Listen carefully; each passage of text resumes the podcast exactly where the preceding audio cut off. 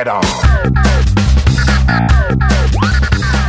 Welcome to Secutus Conversations with Bill and Dan, episode 50 for Sunday, August 14th, 2011. Number 50. It indeed, number 50. I am Bill Wadman. And I am Dan Gottesman. I like the delay that time. That was nice. Very dramatic. Thank you. And we have a guest. Indeed. Today... Oh, why don't you say hi, Brian? Hi, Brian. Nice. We are joined by a very good and old friend of mine, Mr. Brian Kallies, who is currently in Chicago. That's right. One of my old stomping grounds from when I was in college and stuff. Does he even dances with his wife in Chicago? I wouldn't. Yeah, I would imagine. Do you? I don't think I've ever seen you dance, Brian. I don't dance a lot anymore. Yeah. Anymore? Yeah, I used to dance when I was younger. Didn't we all dance when we were younger? I suppose. So, Brian, what's your passion? My passion? Ooh. Dancing. No. I am a video guy. I shoot, produce, and edit television programs now, mostly specials and documentaries and things like that. And wow. I do love it. I love what I do. It's true. Before we get into some of that stuff, I was telling Dan earlier, I listened to this podcast by these two guys, Terrence and Philip. Do you know this podcast?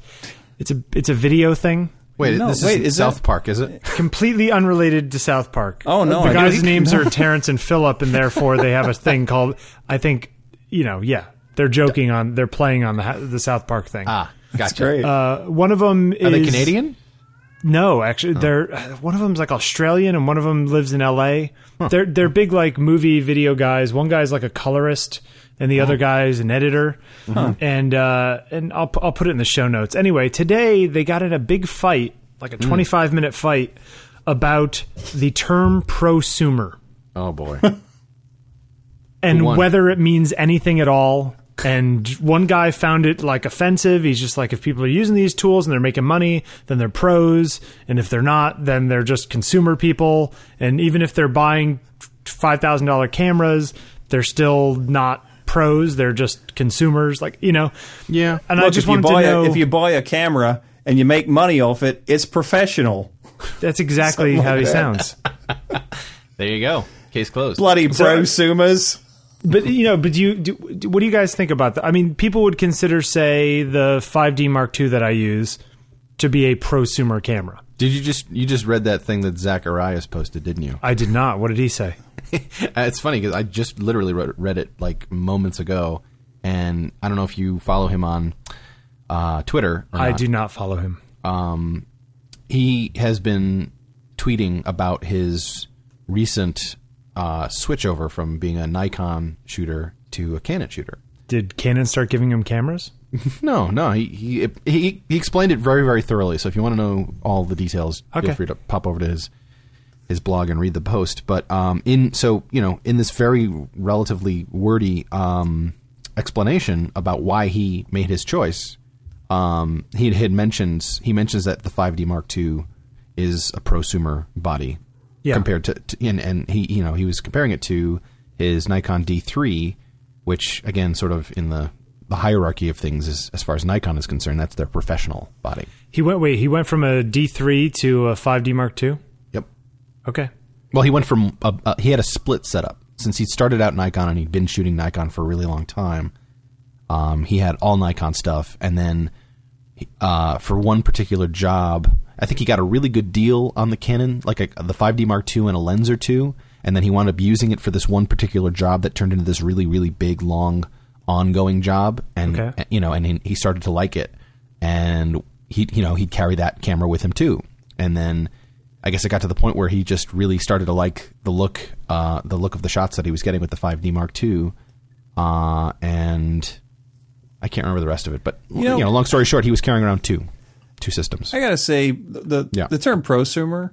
Yeah. I mean, it's marketing, right? I mean, it's not the camera that you're using to tape Little Billy's birthday party, but if you make money off of it, then it is a professional camera, I guess. Right. But, so wouldn't any camera theoretically see, here's the funny thing is that the cheapest level Rebel now that does video is better than any video camera on the market more than 3 years ago. Yeah. You know? And it's it's kind of funny that like even the cheap stuff made for consumers is better than the pro stuff was 5 years ago, right? So, no, but that's not what we're talking about here. Here's how. Let's just put it this way: the term prosumer is a marketing label. Yeah. Okay. It's basically, you know how Apple used to do good, better, best. I don't know if you remember. They basically said, here we have three basic tiers of our products. You know, here's the quote unquote low end one. You know, the medium one, and then the quote high end one. And so it really you say prosumer is the better. Is the better of what? I see. Yes, good, better, correct. Best. Yeah, exactly. So I would say consumer, prosumer, professional. Right. I mean, that's how I've always looked at it. And I think that's it absolutely is simple as it gets. But I guess the question then becomes: is there really professional gear at all? You know. Well, again, for marketing, in marketing speak, there is. Yeah. Right. I don't care about marketing speak. For. You know, marketing speak, they can separate it in 26 different tiers for, you know, different income levels. But I'm talking about from a bigger point of view. I think it all goes to price range, you know, like, because basically I've been living in the prosumer world for, you know, many years. But, you know, that's what I do as a living. But if I wanted to, you know, to own a camera of some kind of quality and not break the bank, because I do, you know, little bit of background. I do like, you know, regional television spots, and I, like I said, some documentaries and, you know, some corporate things, bread and butter stuff. So, I mean, it's all kind of that world. So you don't need to have a $100,000 camera. You know, you don't need to shoot on a Phantom to get an interview out of somebody. You know, you can, and it's also, what is it being delivered on? I think it's more interesting that you have the 5D and the 7D, and you know I myself picked up a T2i just because I know that the next iteration is the camera I really want to get, but I wanted to just get something kind of cheap and fast out of the way, you know. Yeah. Well, so, you know, it's Go ahead, finish your thought. Oh yeah. So the whole idea is that there's a sort of kind of look that comes with the prosumer stuff that tends to pervade almost a lot of media that you see. You know, like when the 5D came out, everything started looking like everyone's like, oh, you know, shallow depth of field. Let's use it to death. You know, and you get that. And when the DVX 100 came out, the Panasonic DV camera, like that had everyone was using that thing for a long time. And then the HVX came out, the P2 camera, and everything sort of had that look to it. You know. Yeah, so I mean, 24p style. Exactly. Yeah. So I mean, it's kind of neat that I think the prosumer stuff is really it really guides the market now, because I mean, you know, $100,000 camera that you're using for sports or for, you know, American Idol or whatever primetime show you're doing, you know, that's always going to stay in that world. But sort of the newer things that come out, like the advertising, the creative videos, or just the music videos, it's all in that prosumer world. So yeah. Yeah, I think the innovation's kind of there, you know. It's funny though. I guess the question is how to differ.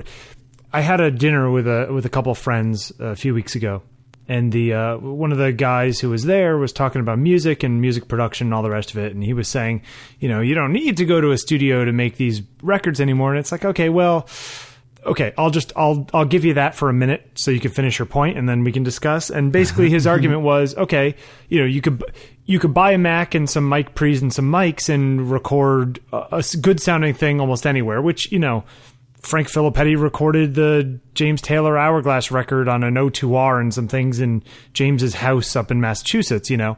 I mean, obviously it can be done. Well, look at the Beatles and Led Zeppelin, man. Right, I mean, exactly. That stuff was done on 4-track and 8-tracks. I mean, yeah, but they were seriously good 4-tracks and 8-tracks. But the point is that like that nowadays you don't need the super high-end equipment. You can use the medium stuff and have a little Pro Tools rig and go record a real record. And it's true that the equipment doesn't cost as much, but that doesn't mean that the people running the equipment aren't just as valuable. Amen. You know what I'm saying? Oh yeah. And I think that's where the problem comes, that people say, well, you know, your camera doesn't cost $10,000 anymore, or $20,000 anymore. So I shouldn't have to pay you as much because the camera only costs $2,500. And it's like, well, right. That doesn't really work that way because I've worked just as hard to do what I'm trying to do. You know what I mean? Right. Well, yeah, you're talking about there's two things also. The first thing you're talking about is the value of someone's expertise, experience, and exactly. Time. And I think that is being diluted. Yeah, and I would not argue with that. That is definitely becoming a much harder pill to swallow, a much harder concept for people to grasp. But the other thing that a lot of people sort of discount, and this analogy sort of kind of crosses audio, video, photo, all that stuff. There are essentially two when it comes to digital production, there are two halves. There's the capturing part, and then there's the finishing part.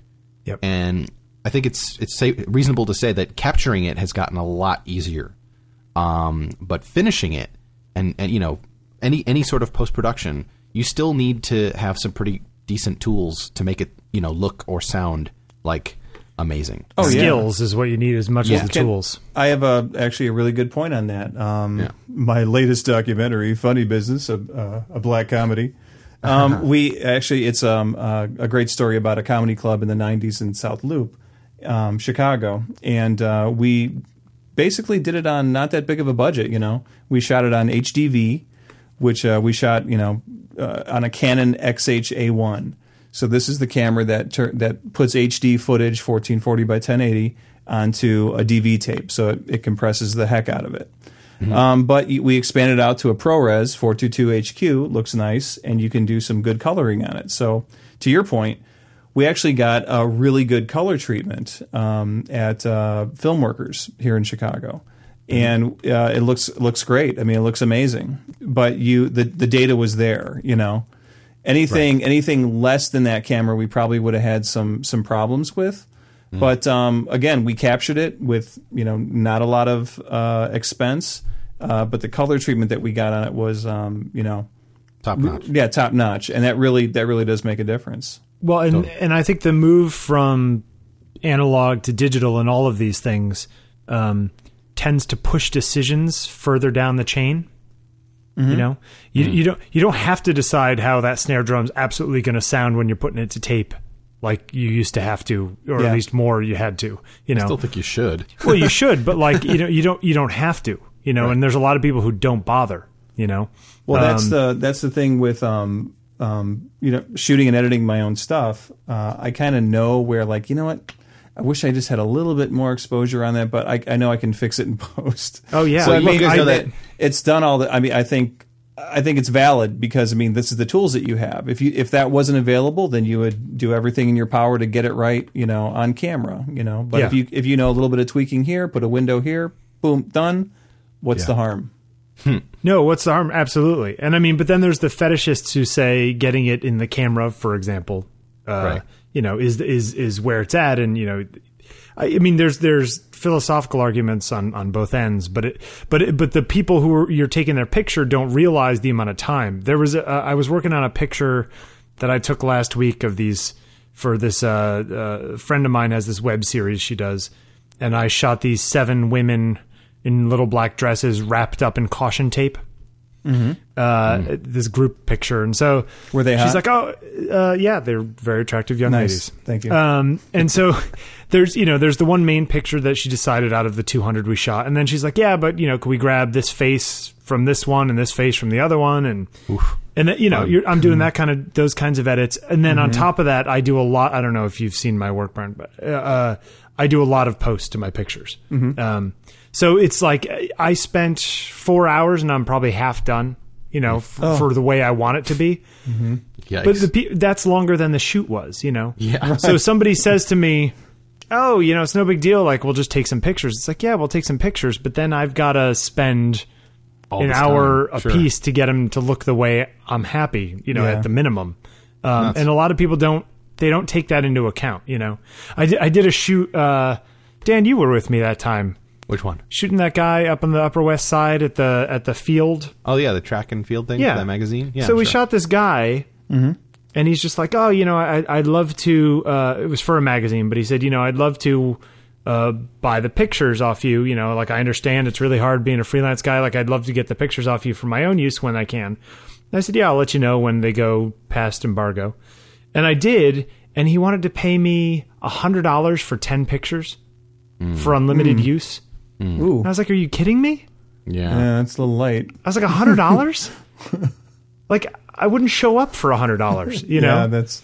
It does get... well, I guess every time you have a new client, you know, I have various clients from different, you know, corporate sizes, you know, and it's always an education. More so with the smaller clients where, you know, they...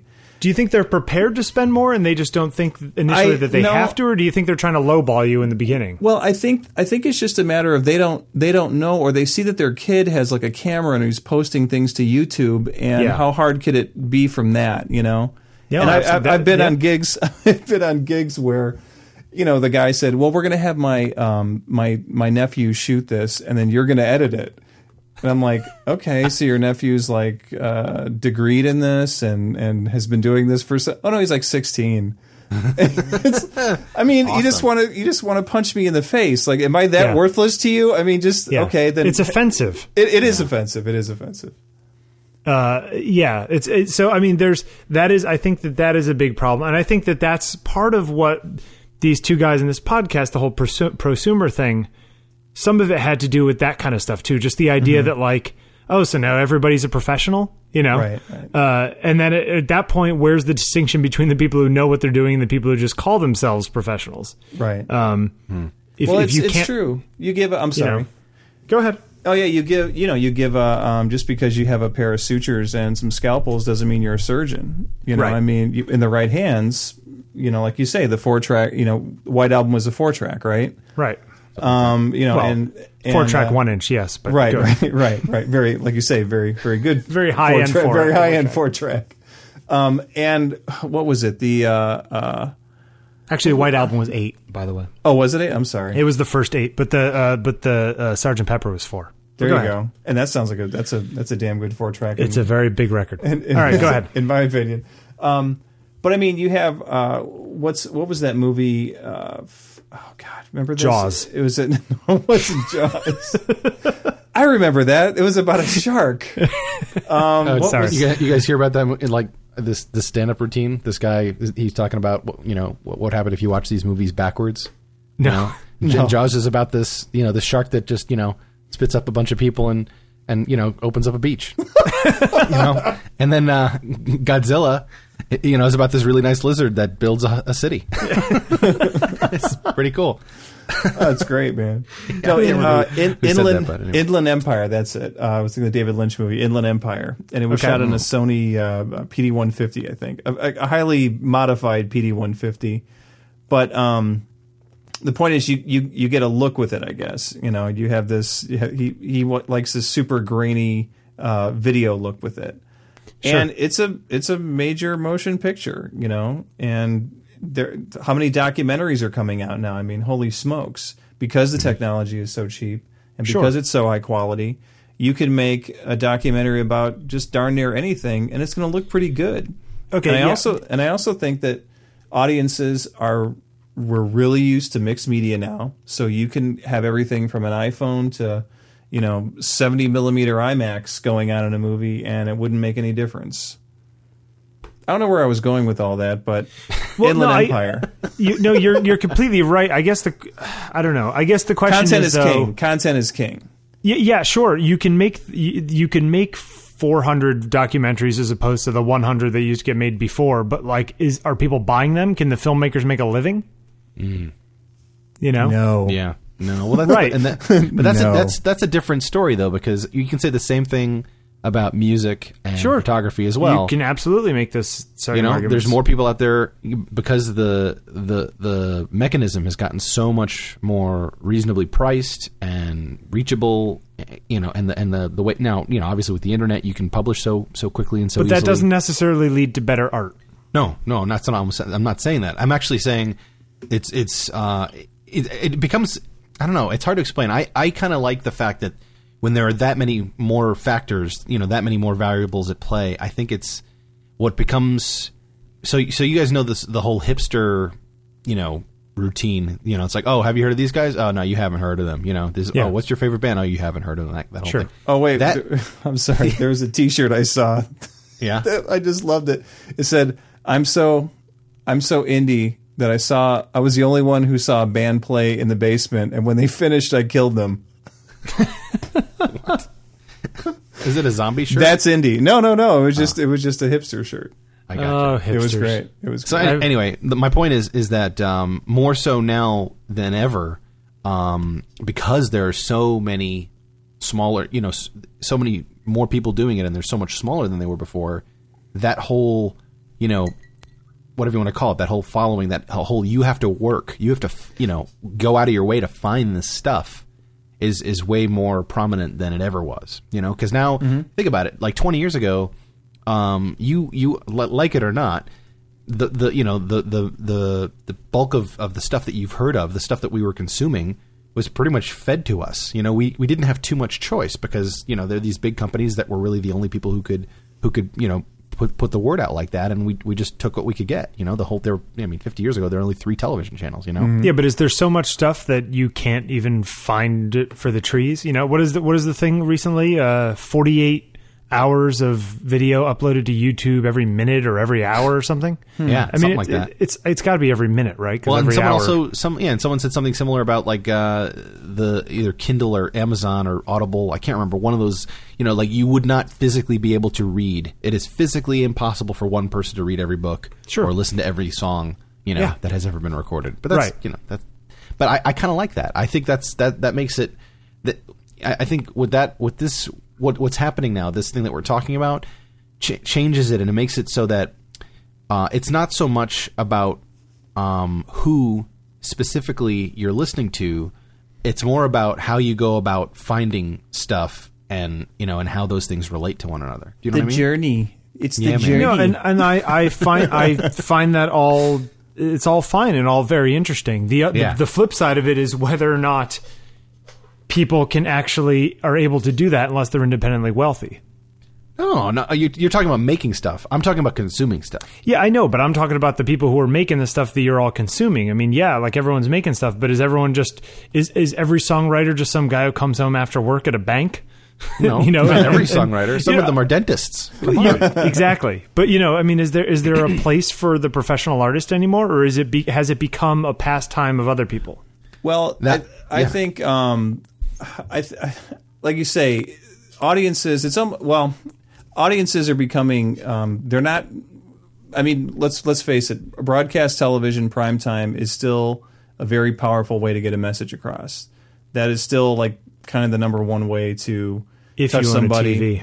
If you own a TV, that's right. This is a paradigm that's different now. You know, younger people don't have. So a lot of people don't have televisions. You know, or even a landline or whatever. You know, don't have one of those either. Yeah, don't need it. It's not relevant. I mean, can you imagine a time? I'm probably dating myself, you know, but I mean, younger thinking like, well, we'll never get rid of the phone. You know, I mean, the TV's always going to be in the house. Like, no, you really don't need these things anymore. You know, everything is converging into a single pipe. You know, but so yeah. Audiences are becoming more fractured, but they're also becoming way more dedicated.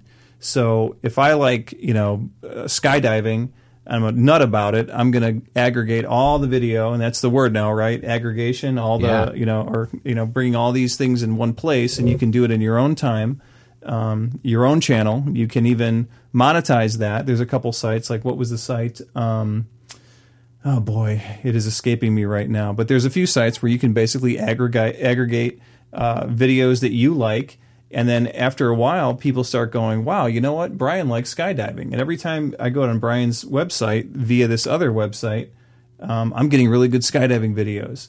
And so then after X amount of hits, just like a YouTube or something, they contact you and say, well, do you want to start advertising on here? Because, you know, so I mean, that's, I think, in terms of creating content, it's easier now to buy a camera, upload something to YouTube. Hopefully you get a viral video. You can chat in front of a webcam and come up with a show. And if people like it and they salute it when you run up the flagpole, you get those hits. But what's the goal beyond that? Most people who are doing a webcast or even a podcast what would be the greatest thing? To go onto radio then, to go onto television, to go on to, you know, mainstream media then.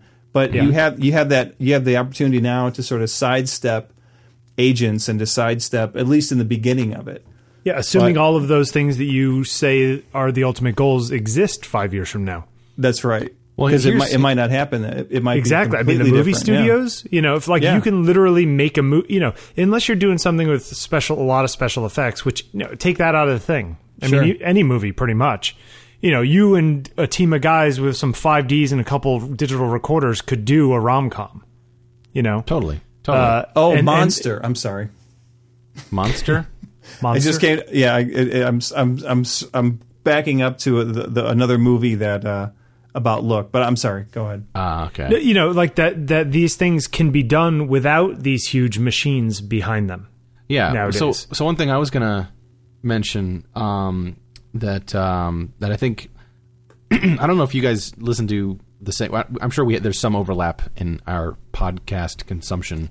Beatles. No, podcasting, silly. Oh, Beatles. Yeah. Sorry. Anyway. I love that Beatles podcast. Oh, they're so good, man. Two E's. Actually, three E's. The Beatles. But I guess lately I've been getting into a few more comedy-centric, like, comedian, stand-up comedy type podcasts. Okay. And one of the sort of things that I'm continually hearing now, like that part of the overall message is that it just takes time. And I think that's what separates however you want to classify the people who are just getting started and putting stuff up and seeing what happens. The difference between a professional, quote unquote, and an amateur is someone who just sticks with it and who continues to do it and learns and evolves and gets better and better. But that isn't that making an assumption that the people who are consuming this can tell the difference?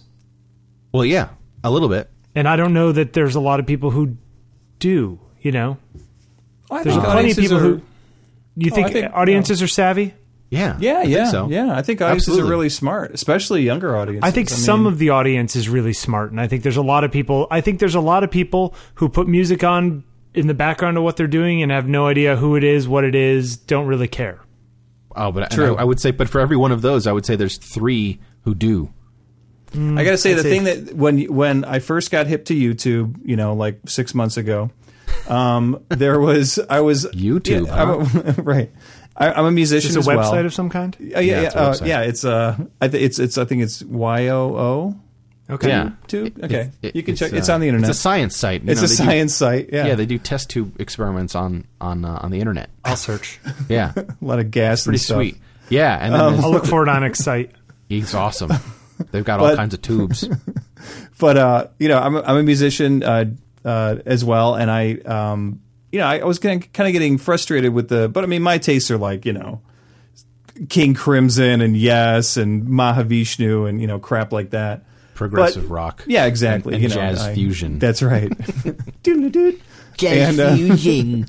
But the cool stuff was you start searching. The first thing I started doing was looking for all those VHS tapes that I got rid of and are now posted on there, and I'm looking up these cool concerts. And then I see these kids who are like shredding guitar and piano and drums, and they look like they're 12 years old, and they're like sitting on the edge of their bed, and they're just ripping all this like Yngwie Malmsteen stuff out. And I mean, I was getting weepy. I'm like, that's awesome. There is music out there, and it's still alive. I mean, that was really heartening to see, that there is an interest in actually playing. There's an interest. The simple fact alone that I could find like Stanley Clarke videos and stuff like that. With 50,000. Do you ever find it daunting though? No, I think it's very cool. I mean, the thing is, someone isn't. The artist is not getting paid for me watching this stuff, but it does make me go. You know what? I do got to pick up that record again, or I'm going to get that on CD now. I've had it on vinyl forever. That kind of thing.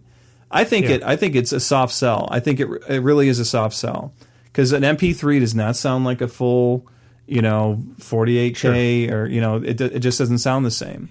As long as you can still buy them. As long as you can still buy them, yeah. But I think it's all a catalyst as far as like getting excited about music again. You know, seeing a little clip on YouTube with one of your favorite musicians playing, it makes you want to listen to those records again and talk about it like we're doing now, and go out maybe and get some of those records that you were missing all this time. A couple of weeks ago, my best friend sent me a link to a YouTube video of Earth, Wind & Fire doing After the Love Is Gone. Oh, you know that tune?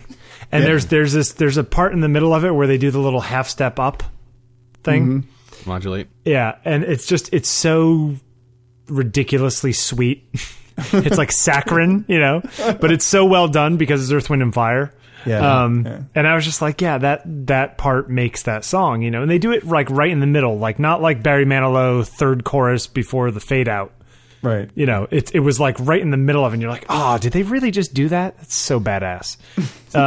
It's funny that Brian mentioned Mahavishnu, because about 2 or 3 days ago, I was reading, you know, one of my RSS feeds. I think it was Nevin Morgan who mentioned this weird magical time in jazz fusion history. Like there's this like 3 or 4 year period when all these amazing records came out, and I think it was their first one, The Intermounting Flame, mm-hmm. which was the first one that I was introduced to back in college, and you know, he had a couple links up to videos, and there's some amazing footage, man. Like, so you know, there's obviously the YouTube video, which has like the picture of the album cover and then just basically an MP3 playing.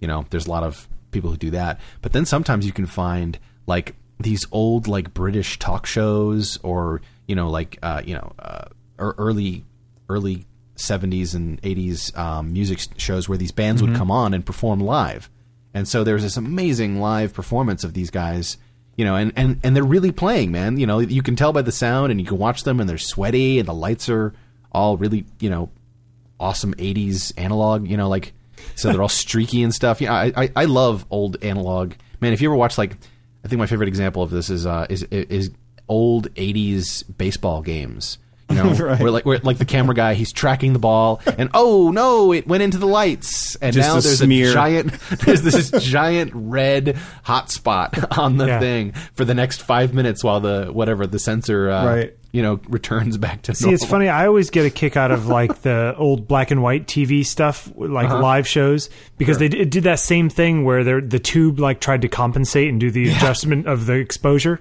Totally. Mm-hmm. And it like flares in different parts and does weird stuff, and you kind of think, and the edges, like everyone's any contrast at all gets totally exaggerated. Yeah. And it's really just cool.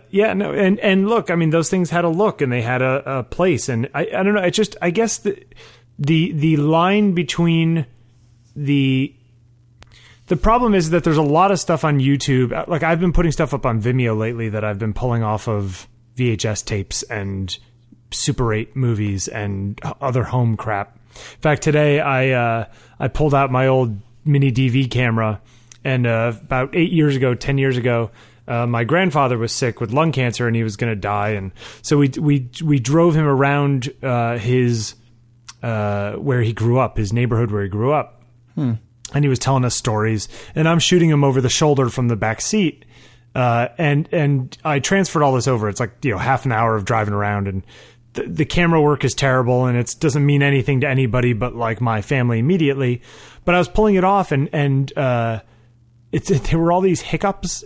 It's amazing, even in 8 or 10 years, and these things were not in like a box somewhere weird. They were like in a little box in a cabinet. But there's dropouts on these digital tapes even 8 or 10 years later. Oh, which kind of gets you, man, tape-based video. Yeah, is such a nightmare too. Not permanent. Like pulling this stuff off, because you know, I have it running into like Final Cut, and every single time it hiccups or does anything, Final Cut's like, oh, it's a new clip. Yeah. And that would happen like every 3 or 4 seconds. So I end up getting like this just huge pile of stuff. I'm like, no, I don't want you to cut it into clips. I just want you to take it all in as one big video, like, you know, old school style. Wouldn't it be nice? Wouldn't it be nice? It's kind of like you're driving along, and all of a sudden speed bump, and your odometer gets reset every single time. Isn't it kind of like that? Yeah. It pisses me off. I don't like that. I know. Is there a way to turn any of that stuff off? No, it just keeps going. You wish that it could be like, just forget about that. Let it go. Yeah. Just, it's okay, man. Don't worry about it. Wouldn't it be cool if there was like some sort of like an attenuator, like a knob? Like, you know what? You can well, that's the magic. One or two. You know what? That is kind of the magic of analog. We were just having a conversation earlier tonight because the local cable station in our area is pushing the digital conversion again. So I think it's like, come on, guys, get on board. You really got to do it now because we're going to stop doing analog totally. But with digital, it's there or it's not there. It's on or it's off. With analog, you can massage it a little bit. You can kind of bring that thing in there. You can get some kind of a picture going on like that. So in that regard, it is kind of nice, especially with like radio stations. Obviously, you're tuning in. It's like, I'm almost there, and television's that way too. Yeah. But yeah, like I used to work at a small PBS station in Northwest Indiana, and the engineer there is like a genius when it comes to analog stuff. He was able to coax the maximum amount of picture and everything out of a small bandwidth, and I think he was a little reluctant to digital, and then finally he did switch to digital, and the guy's like a genius in that now. He just once he figured out how to do that. Yeah. He's like a genius with bit rates. So normally, digital stations now have like between 4 and like 6 stations or something like that, So he found a way to, when one station is not, the demand is not a lot for one of the stations, the bit rate goes lower in that area. And then when you want it to be higher in the other ones, it goes, it's like a fluid thing. Sure. Don't ask me how he does it, and maybe this is a common practice, but holy smokes, I mean, I guess there's going to be the point of this whole thing is we don't know how to massage the digital yet, and that there will be a time when basically digital is going to feel like analog. Sure. Yeah. I was actually surprised at how low quality. I used to think that the Mini DV looked good. Oh yeah, I was looking at this video today, and I was like, wow, it really looks pretty terrible. But a friend of mine recently she sold her 5D and bought a 5D Mark II, mm-hmm. and I was like, okay, that's great. I said, but right before she did it, I said you might want to wait a couple months because in the next 6 months or so they're going to come out with the 5D Mark III according to all the rumors, mm-hmm. and do you really want to buy a camera that's 2.5 years old? And her answer was, well, I don't need more than 21 megapixels. I was doing fine with 12. So 21 is a ton to me. And it's kind of like, okay, yeah, that's true, but I used to think that this Mini DV looked pretty good. Right. And people will say, oh, well, I'm just shooting for the web, so I could just shoot 720p or even SD, and it doesn't really matter. Yeah. And it's kind of like, yeah, but what if this gets picked up and, your documentary, they want to put it on big screen for a Sundance festival? No, it's true. I mean, we like the concept of a master copy is kind of getting lost sometimes. Yeah, well, and like you say, man, that's one of the first questions we ask as photographers. When someone says, will you work? Can you do this for me? At least that's one of the first questions I ask. Is like, well, what's the final medium going to be? Is it going to be printed? How big? What are you doing with this? Or is it just going to be on the screen? Yeah, but it's not going to be too long. Because I mean, we've seen the future of screens, man. I mean, look at our iPhone 4s. Mm-hmm. It's not unreasonable to assume that in not a lot of time, less than 5 years, we're going to start seeing screens of that caliber, of that quality, on our computers and on our TV stands or whatever. On belt buckles. On our belt buckles. Seriously, if you think about it, the amount of resolution that's in your standard prosumer camera now. Yeah. If you could even get an HD camera in the late 80s, it would cost like $1 million. Yeah. Insane. Now you can get HD on your goddamn phone. Sorry. Oh yeah, my iPhone. But it's true. iPhone probably does take better video than this Canon DV camera from 10 years ago. Yeah. Oh yeah. And it's literally in my pocket. Amazing. I think that I saw a commercial the other day, some, like, I think Big Lots or something like that. And I don't know if it was, I was reading Big it wrong Lots? Or whatever. I think it's Big Lots. It's like some thing out here. It's a store. So dude. I think it's a funny name. Big Lots. It's like a code name. Okay, so anyway, they have video cameras for like $17. Really? Like what? Like $16.88 gets you a video camera. Like amazing. Are you kidding me? What kind of video like camera 10 of them is this? And just crash them into stuff? Make an array. That's what I'm saying. Cam. Like yeah. Drop them off of roofs? Yeah, no. You know, tie a balloon onto them, you know, put them in a hamster cage and whip them down or hamster ball and whip them down a hill. You know, put them on the ends of shoes. I don't know. I mean, for $17, you can get a whole store. Yeah. Oh, did you guys see that video of the guy who strapped one of those GoPro HD cams? Those things are cool. He strapped to the bottom of his skateboard and rode around New York City for a few hours. I saw that. I'll post a link. That was a really cool video. Are those the bottom expensive? Of the skateboard. Yeah, underneath. Huh. Are they expensive? Yeah, they're like $400 or $500. Ah, the cheap one is $299. Actually, there's a cheaper one for $179. Oh, really? Oh wait, this might actually be. No, that's the camera. Hmm. That's pretty cool. Is that the GoPro? There's this one. Yeah, they're a little postage stamp size. They're 720p at 60 frames, 1080p at 30. Yeah, for $1.79. Outrageous. Yeah, and they're solid state. You know, they just use an SD card. Yeah, 9 hours of video. I read the little clip. You know, the description along with the clip, and he said that you know, as bomb proof as these things are, they are not made to be. You know, strapped to the bottom of skateboards because like the SD card kept popping out and the, you know, the focus would get unscrewed. So he, you know, it'd get blurry after over time. And then, yeah. Well, you know, okay. Well, there's he killed the camera in the process. There's an ancillary question to the initial one. I mean, is there such a thing as pro gear in the sense that they, you know, I had a 1DS Mark III for a while. It has an almost identical sensor to the 5D. Yeah. But just overall, I loved the fact that changing the shooting mode required you to like hold down two buttons to do, because then it never happened accidentally when you put it around your shoulder. Right. You know? Right. So, I mean, there is still a place for pro stuff, right? Right. Yes. Well, that's just the thing. I mean, look at the Nikon D3, for example. Just looking at a photo of it, you don't even need to hold it in your hands. There are like twice as many controls, actual buttons, knobs, you know, dials, whatever, levers, switches on that thing than the next model down. And that's because they pull out all the stops, you know. I think that's the other sort of designation, you know, for the professional model, we're going to make it, you know, anything that anyone has asked for, we're going to try and cram it in there. You know, that, you know, we're going to go over the top with that. We're going to put every bell and possible whistle that we could think of.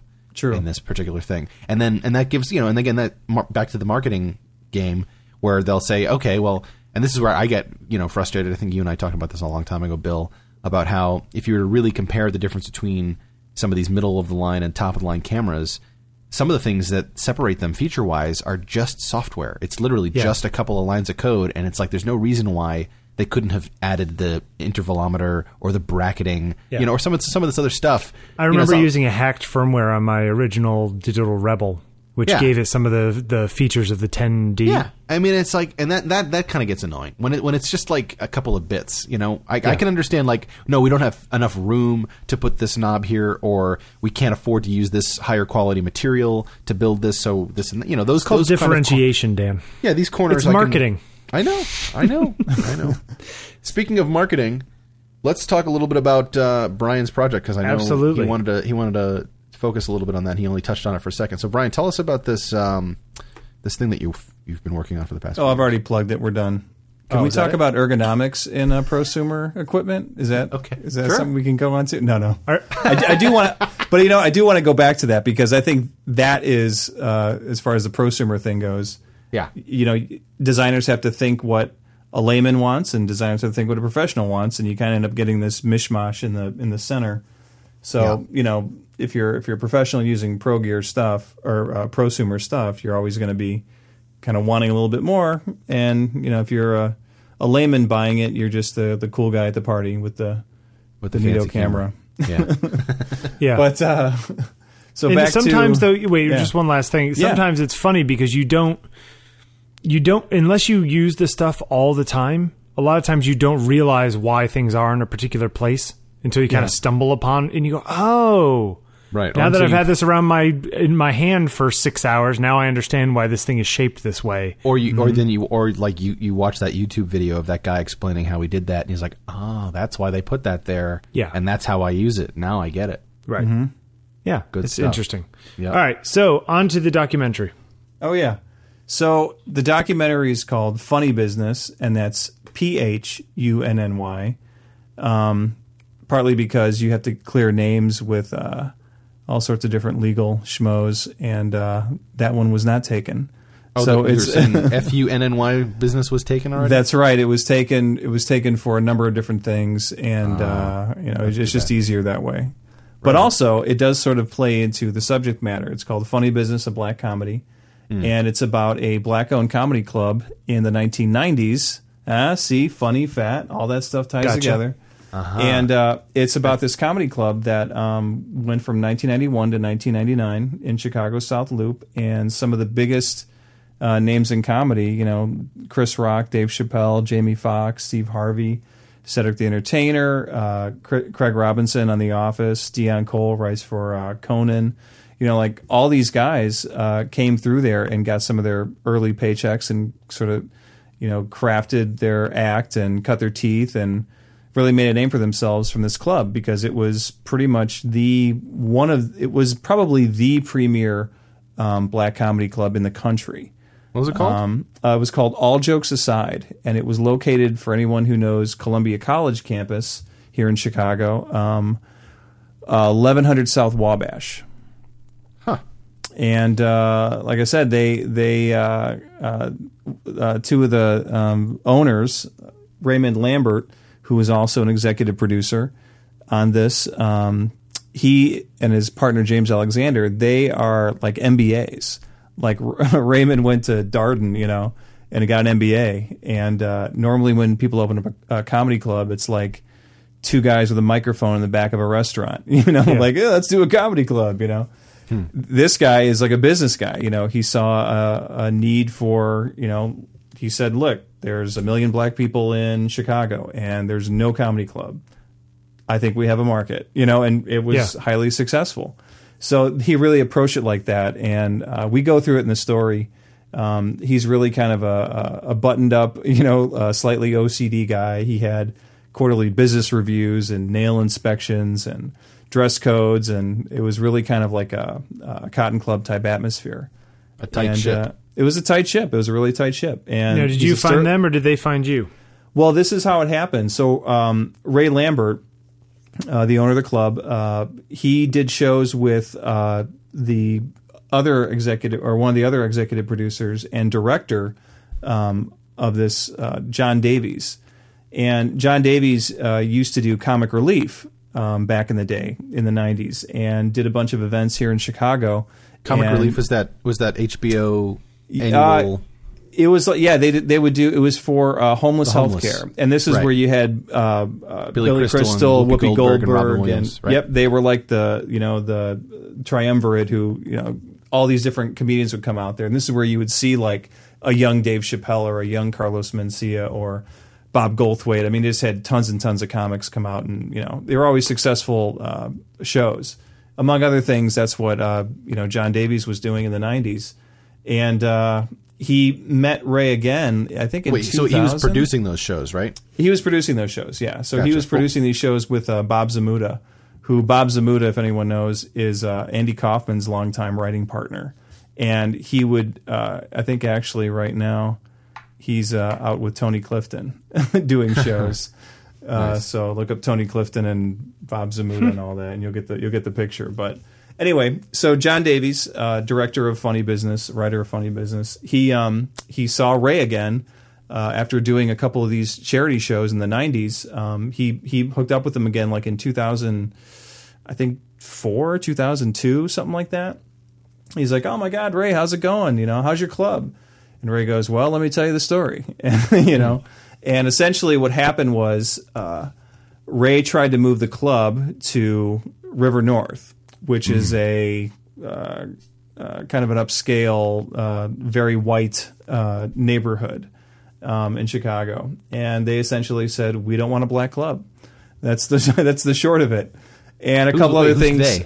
The store owners and a lot of the business people around the area. Was it the alderman? It could be. I know those aldermen. Those Chicago aldermen, man, you got to watch out for those guys. But it was really more. They had like petitions against them, and we're talking the year 2000. What were they worried about? Crime, racial stuff. What were they worried about? Yeah, that's really what it was. Chicago is. I don't know if you know this, Bill, but Chicago is a very segregated city. It is racially, geographically, economically. It's very compartmentalized. It is, and it's sort of the lay of the land.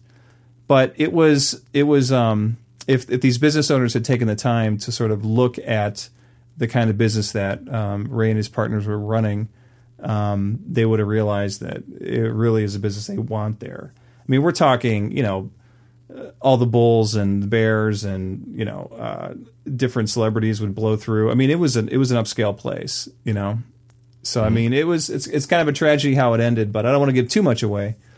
But so anyway, getting back to how it all came about. So John, after he heard the story, he goes, "Yeah, I'm going to end up telling this story." So a couple of years later, John called me up and said, "Do you want to shoot some interviews for this documentary?" I said, "Sure." And so I was just a camera guy, How did you meet John? So I met John through a mutual friend, Jamie Caesar, who is a producer at Channel 11. And Jamie and John met because John actually created a show here called Wild Chicago.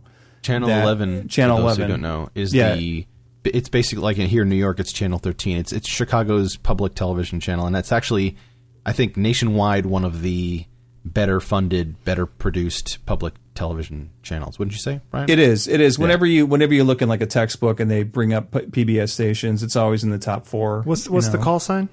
WTTW, Window to the World. Your window to the world. So John Davies produced a show here a long time ago in the 80s called Wild Chicago. And I think it was sort of like the precursor to a lot of reality shows now. They would was John Davies? He produced it. He wasn't in it. Because I remember the guy who was in it was that skinny guy with the black hair. Oh, Will Klinger?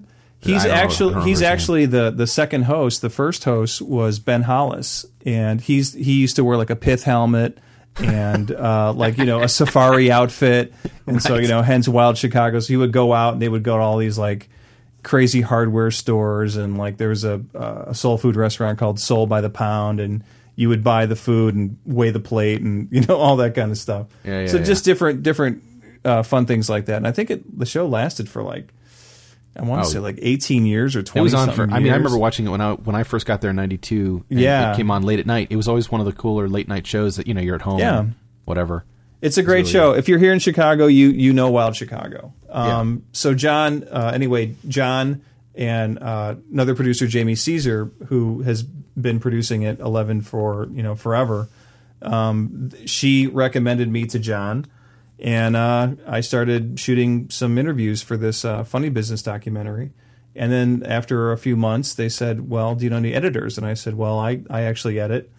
And so we gave it a shot, and we started editing. And then after a while, Ray and John and Reed Brody, by the way, is the third executive producer on this. And he actually gave us a lot of the help for this through his Astrolab's film workers group that go on here in Chicago and Nashville and Dallas, and that's where we got the sweet color correction that we were talking earlier, and a very nice audio pass on it. So we got some top notch stuff out of Reed's facilities like that. But anyway, so, how long is the final piece? So the final piece is 84 minutes. And how much footage went into that? We shot. I think we have. Not a lot. I mean, by documentary standards, not too bad. I think we had about 120 tapes, so like 120 hours. And then with extra clips, I'd say about 100 and maybe 150 hours of raw stuff. So 100 to 1. Or 100 something to, like that. 100 to 60. Yeah, 1 to 6, not, 60 to 1. Which is not too bad. Really, as far as documentaries go, it's not too... It's usually 100 to 1. What is the trick, though, of cutting that much? I mean, is somebody actually watching 200 hours of footage? And how do you even remember where things are? I mean, is there a certain amount of, like... You go in, you cherry pick, you find things, and you might have missed something, but you just keep going? Well, there's always that. I mean, there's always that. There's so much that things get lost. Well, there's also, you kind of, at some point, well, you have to have a plan, number one. You have to have a plan. You just don't go in willy-nilly. And it's pretty much a chronological story, you know. You kind of go through the progression of... but you also get to sculpt the story a little bit beyond what he's saying, right? Exactly. You got to pull out drama, any kind of stories that went on. And, you know, Ray ran the place pretty tight, so there wasn't those stories of, you know, doing lines of blow off a hooker's chest and things like that. We didn't – none of those stories go on, you know. It's like it was a pretty clean-cut place. But, I mean, we did pull out drama, and there's a lot of great stories, a lot of funny stories. But really, you know, we knew we wanted to highlight – the business angle of it. You know, he was a business guy, and we knew that we wanted to highlight the fact that all these unknowns at the time were coming through there. We wanted to highlight the fact that it was a real tight ship, and it's an unlikely partnership. You know, so I mean, you kind of get these things together, and we just, you know, you put them on little. Our method was we put them on little cards, and we just kind of stuck them on a wall. You know, and we sort of go, okay, this makes sense here, and we want to, you know. Yeah. At the time, we thought, you know, when we were shooting the interviews, President Obama was not yet elected. So we decided, well, you know what? This is a pretty historic election that's going on, and we have all these black comedians. Let's ask them what they think about Obama, you know. Sure. So we thought for sure that would make it into the final documentary. It didn't. I mean, that's one of the first things we cut, you know, for the documentary. It didn't make it in. You know, it just didn't have a relevance. So you cut things down in pieces, and then the chunks you're then moving around to make a story. Exactly. It's kind of like. Did you do it while you were working? Did you come home with 2 tapes worth of stuff, cut that down to the 20 minutes that might actually be worth something right away? No. How did we do the? I mean, basically, we kind of had these little goals. Like for the first presentation, we had the Humanities Festival was going on here in Chicago, and we were invited to talk about like sort of comedy and like race relations or something. I forget the name of the topic, but we were asked to be presented there, and so we're like, okay, what would be good for this? We had our Obama section.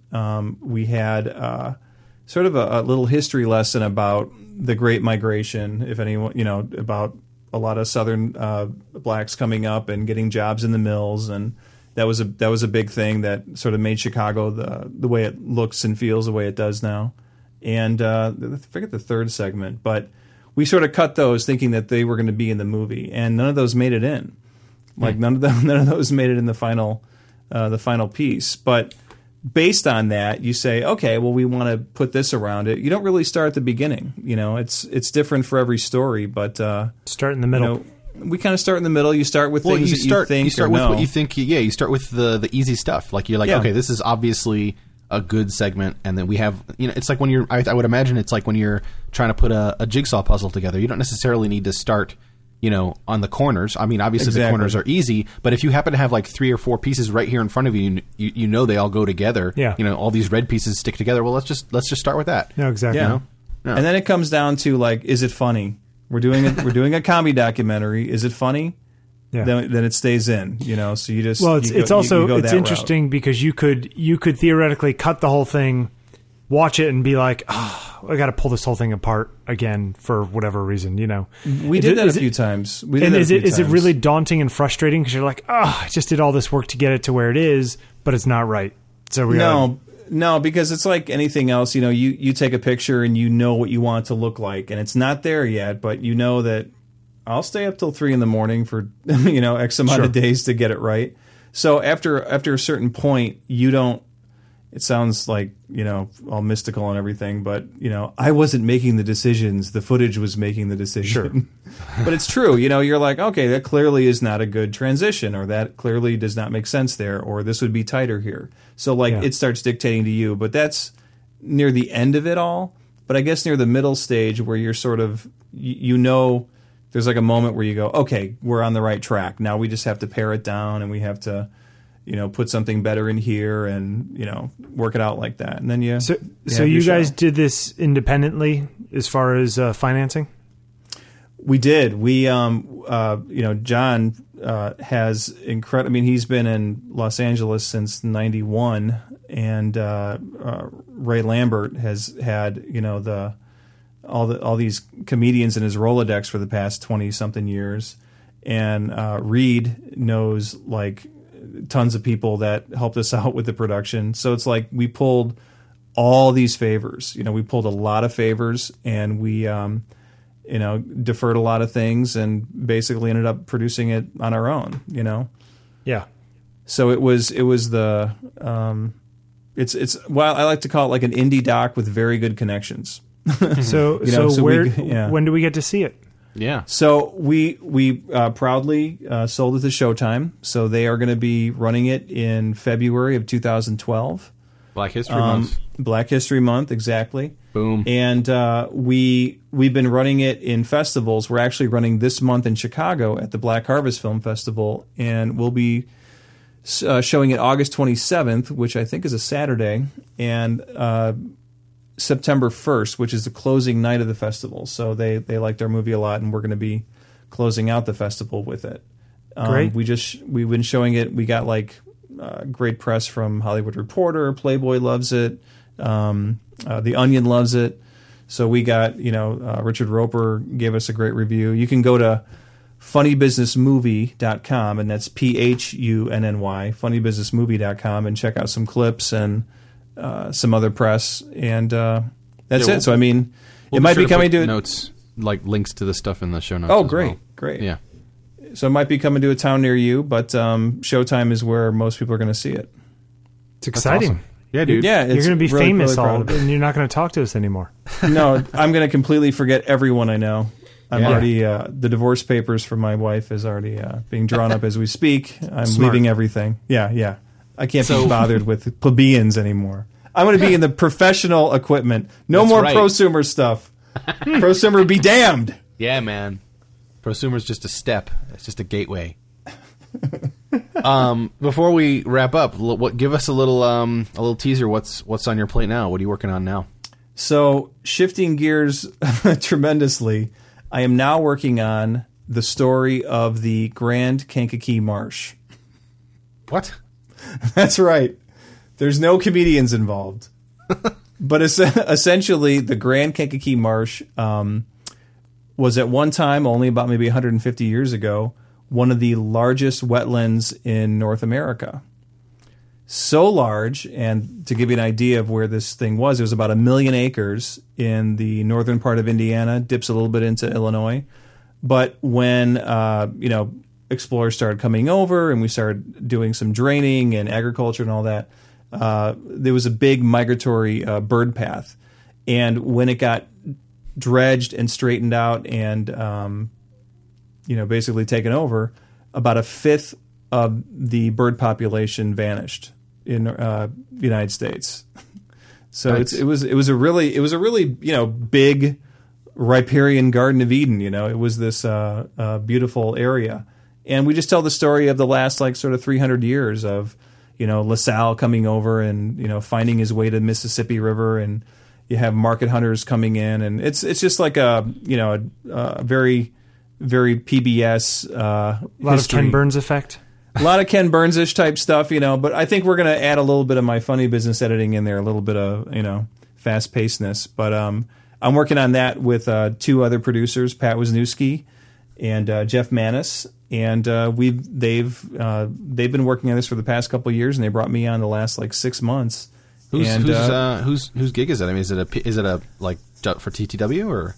It's going to be, we're going to actually partner, well, I can't really say, but it's all like, you know, I like talk right now, but I think we're going to be partnering with a PBS station, with a few of them actually. And, we think it's going to do really well, partly because there isn't a whole lot of sort of ecological, big history lessons coming out of the Midwest. And this one, you know, I know there isn't a lot. But, you know, if you like PBS, you're going to love this one. But it's a really, I really do think it's a sort of I love telling untold stories, you know, and sure. I really do think that it's sort of this 300-year chunk of American history that just hasn't been told. And there's enough, like, wow factor and interesting things in it to tell the story. So, well, I think the other cool thing, excited. Just from what you've told me, and, you know, I'm not I can't call myself a Chicago native, but I lived there for a good 13 or 14 years. Mm-hmm. And I always get a kick out of finding out where the names come from, you know. It's like when you hear, like, in Chicago, you know, LaSalle is a street name, you know, and Kankakee is a town. And, you know, and it's always, I always get, you know, you walk around a city and you see, you know, street names, town names, county names, what have you, and you just sort of take them for granted. You don't really care. I mean, there's obviously, like, you know, Washington and you know, and Adams, you know, they're named after United States presidents, but a lot of Indian names. There's and then there's local stuff too, but there's also tons of random other like much lesser known, but were obviously relevant to someone at some point. Yeah, you know, and nobody really know, you know, unless you go looking it up. You know, you're never going to know. You know why Union Square in New York City is called Union Square? Nope. No. I just found out the other day. Mm-hmm. Apparently it's because it's where Union and Bowery, or I mean Broadway and Bowery met up. It was the union of Broadway and Bowery. Amazing. Wow. See? So it had nothing to do with Civil War. It had nothing to do with anything. Oh, I wouldn't have guessed Civil War. That makes more sense. So talking about names, the name of the Kankakee River is actually a version. Potawatomi used to call it. I'm going to get. What did you say? I'm going to get Potawatomi. Yes, I'm going to get crucified if I don't do this right. Theatiki. I believe it's called Theatiki. And then there's Akiki and a bunch of different names, but the Kiki became Kankakee, and you know, there you go. Oh, okay. I'm probably wrong. I probably should have put that on there. I'm the documentarian expert, right? Yeah. Yeah, dude. But wow. No, the right now we're calling the documentary Indiana's Everglades, the story of the Grand Kankakee Marsh. Nice. That's very PBS sounding. Totally PBS. I'm already ready to donate the DVD so that viewers will like me. I can already see the opening scene. Like just this like slow pan against the very early morning marsh. Maybe a loon or some other swamp bird flying across the sunrise. Dagobah. Yeah. Yeah, the title in Garamond bold. Right. Nice. All right, let's wrap this thing up. Thanks, guys. Brian, thank you very much for coming. Yeah, man. This is fun. We will put a link to your show. We will put a link to all the other stuff we were talking about. If you want to get a hold of us, at CircConv on Twitter, circuitous.tv on the web, and please go to iTunes and rate our show. You're on the Twitter, aren't you there? I am. Brian Kallies, BrianKallies, Brian Kallies. Right. Nice. There you go. I don't tweet that much, sorry. No, do you have a... I can tell by the fact that you say that you don't twit very much. I know, I'm a Luddite. Yeah. I have a website. It's under construction. Oh, no. BrianKallies.com. Nice. He's one of those. Yeah. Does this have the yellow and black under construction banner? I think it says page does not exist. It's class right there. I'm terrible. I know, I'm terrible.